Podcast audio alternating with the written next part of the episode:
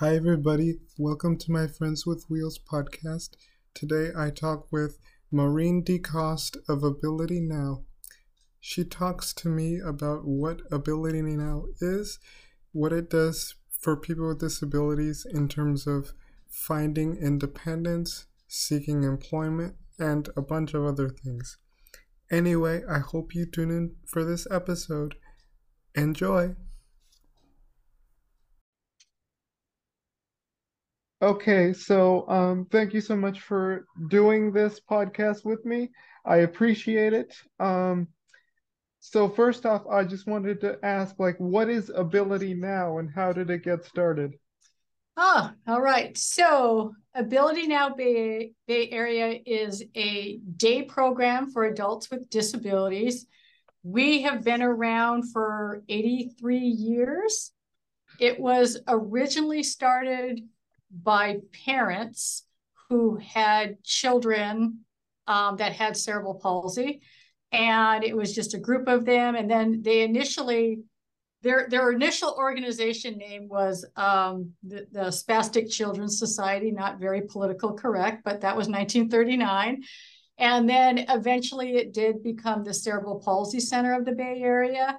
And then in 2015, uh, 2015. Yeah, the name actually changed to Ability Now Bay Area for two reasons. Uh, first, we, you know, we we serve individuals with other disabilities besides cerebral palsy, um, even though that is the you know the core group of people who attend here. And then also, we really wanted to put a focus more on the abilities of individuals who live with a disability instead of focusing on specific you know, disability, so to speak, because we look at it as people just have different abilities and how they get through life with those abilities is dependent on the tools that are available to help them. We all need tools to get through life. I have sciatic nerve damage. I have tools that help me get through my day with that. So it's just, it just varies. So that is a bit of the history of the organization. It was actually originally designed. Uh, the building itself was built in 1956. It's almost 30,000 square feet.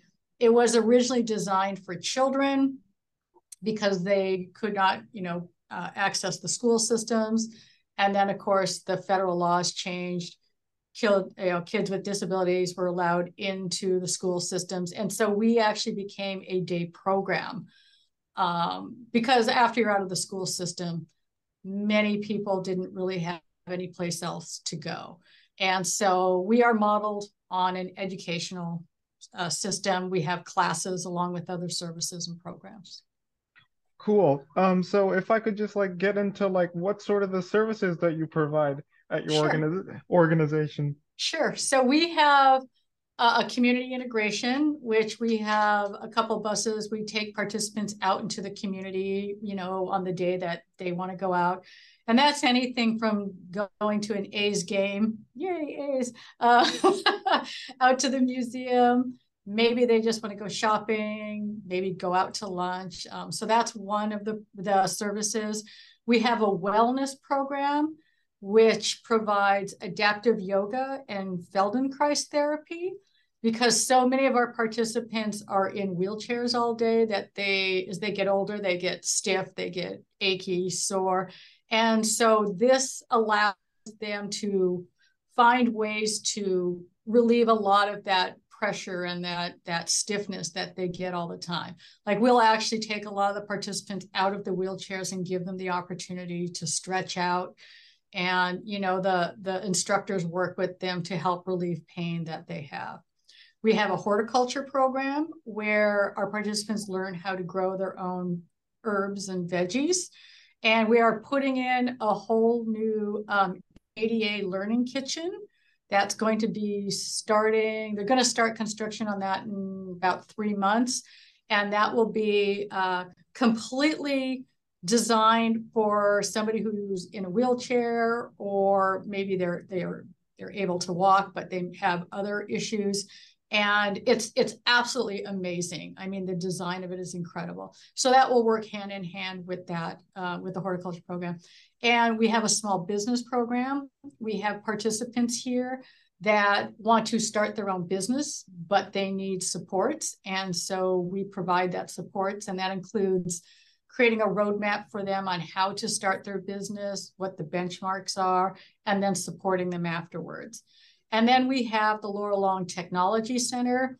It is a huge room with 26 different computers, and they all have um, a different adaptability considering on what somebody's limitation may be to access a computer, whether they need to use a switch or a plate on top of the keyboard, because if they have a lot of movement issues, it allows them to be able to type a little bit easier. We have um, we have some participants where they put a dot on their head and they use a transmitter to click. And we actually even have one where it's a it's a like a a, a blow straw because we do have a couple participants that are fairly immobile, but it allows them to blow with a straw onto the computer and to be able to click through that way. So, and then of course our classes, which is everything from, you know, I actually teach a class on the Constitution and knowing your rights, self advocacy, sports classes, um, relationships and sexuality with disabilities, um, you know, different different classes like that. Cool. Um, so like what are the, some of the kinds of things that you do in the community? Like what's what sort of stakeholders do you partner with in your efforts? Ah, good question. So, you know, in California, the design is we work with what's called regional centers. So we work within two different counties. We cover two different counties. And the regional center um, actually reaches out when somebody ages out of the school system and their family says, you know, we want to find a good program for them. We want to find one that's a good fit. They basically will recommend somebody for our program. And so they come in, they tour, they see if it's a good fit. Sometimes it is, sometimes it isn't. It just depends. Um, oftentimes, you know, I would say probably 80% of the participants that attend here use a wheelchair because we do offer full supports, and that's including personal care, whether that's in the bathroom or assistance when eating in the dining room, you know, or whatever else that they may need. Um, and also along with that, we actually partner with Google. We've partnered with Google a couple times as far as designing uh, a spoon that will help people uh, eat more independently. It levels out. It's called, I think it's called the level. I can't even remember what it is. So we'll actually, a lot of our participants become, I guess, guinea pigs might be the right word, as far as working with a lot of the tech companies here to see if a technology that they are working on is feasible and will actually work for somebody um, who has a disability. Um, and beyond that, we just have, you know, local stakeholders, like we work with different schools out here, um, you know, religious organizations who support us. And yeah, that's about it. yeah, that, that's awesome. Uh, so like, um, what impact does your organization have on people with disabilities?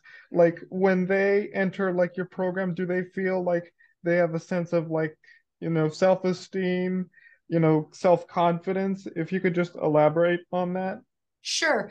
So as you as you may be aware the disability community is really moving towards the idea of person-centeredness right creating your own person-centered plan person centered thinking, which I think we've always been ahead of the curve on that.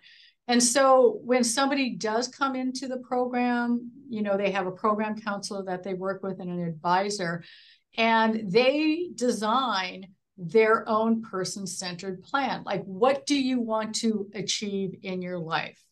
What do you want to achieve while you're here? What are those things that you are interested in learning? That you may not have the opportunity outside of our program. And so we work with each participant to design that person centered plan. And that includes understanding, you know, there may be some limitations in what they want. you know, or there may be obstacles or, you know, understanding. So let's say that somebody says, well, I want to eat ice cream every single day. Well, that's fine. We can put that into your plan, but also understand the repercussions of that. and so that's really what we focus on. And that's why we actually offer a lot of the self advocacy classes, um, you know, learning how to communicate for yourself, um, you know, different types of classes like that. Did that, I hope that answered your question. oh, oh yeah, yeah, it does. Yeah, it does. Absolutely. Um, if I could just like ask um this last question of like, because I know there's a lot of stigma within the disability community. Um, so what I'm wondering is how do you tackle that sort of you know stigma around you know disability and ableism from your perspective as an organiz- as an organization yeah that's that's a great question because you know we've actually have had well we have board members who admitted after becoming close to a lot of the participants here that they were afraid of somebody with a disability. They didn't know how to speak to them. They didn't know you know how do i how do i even just you know be around somebody with a disability? And it really is a matter of bringing people in to meet our participants to see what they do to talk to them. I mean we have participants especially in our small business program who one of them in particular she's an incredible artist and designer and she's a writer you know we we published her stuff this is what monique does read about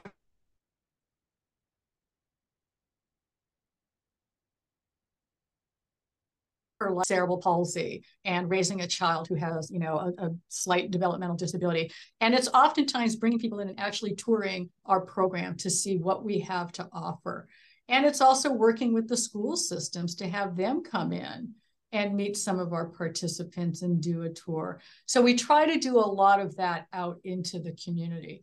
And um, you know, and and families. We have many, fa- obviously, a lot of families who have friends who they will bring in to understand what it is like to be a family member with somebody with disability and the stigmas that are related to that. So a lot of it also that's also part of the community integration part of it, which is you know taking participants out into the community and participating in programs or you know participating in a ball game or whatever the same as anybody else. Um, does that help? yeah, it does. Yeah, it makes total sense. I agree. Yeah. There's a lot of like ways to combat that, but I'm I'm sure there's still a lot of work to be done to like you know make sure everybody has a place at the table and that there's equity across the board. Um yeah, so okay. That about um covers everything.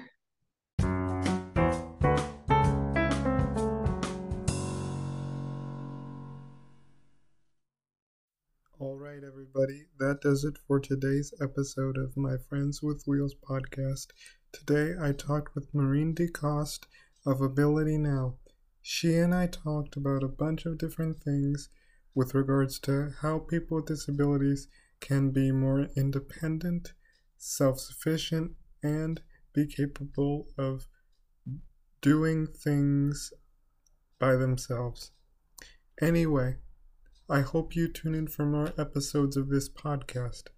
Till then, I hope you have a wonderful day. Bye bye, everybody.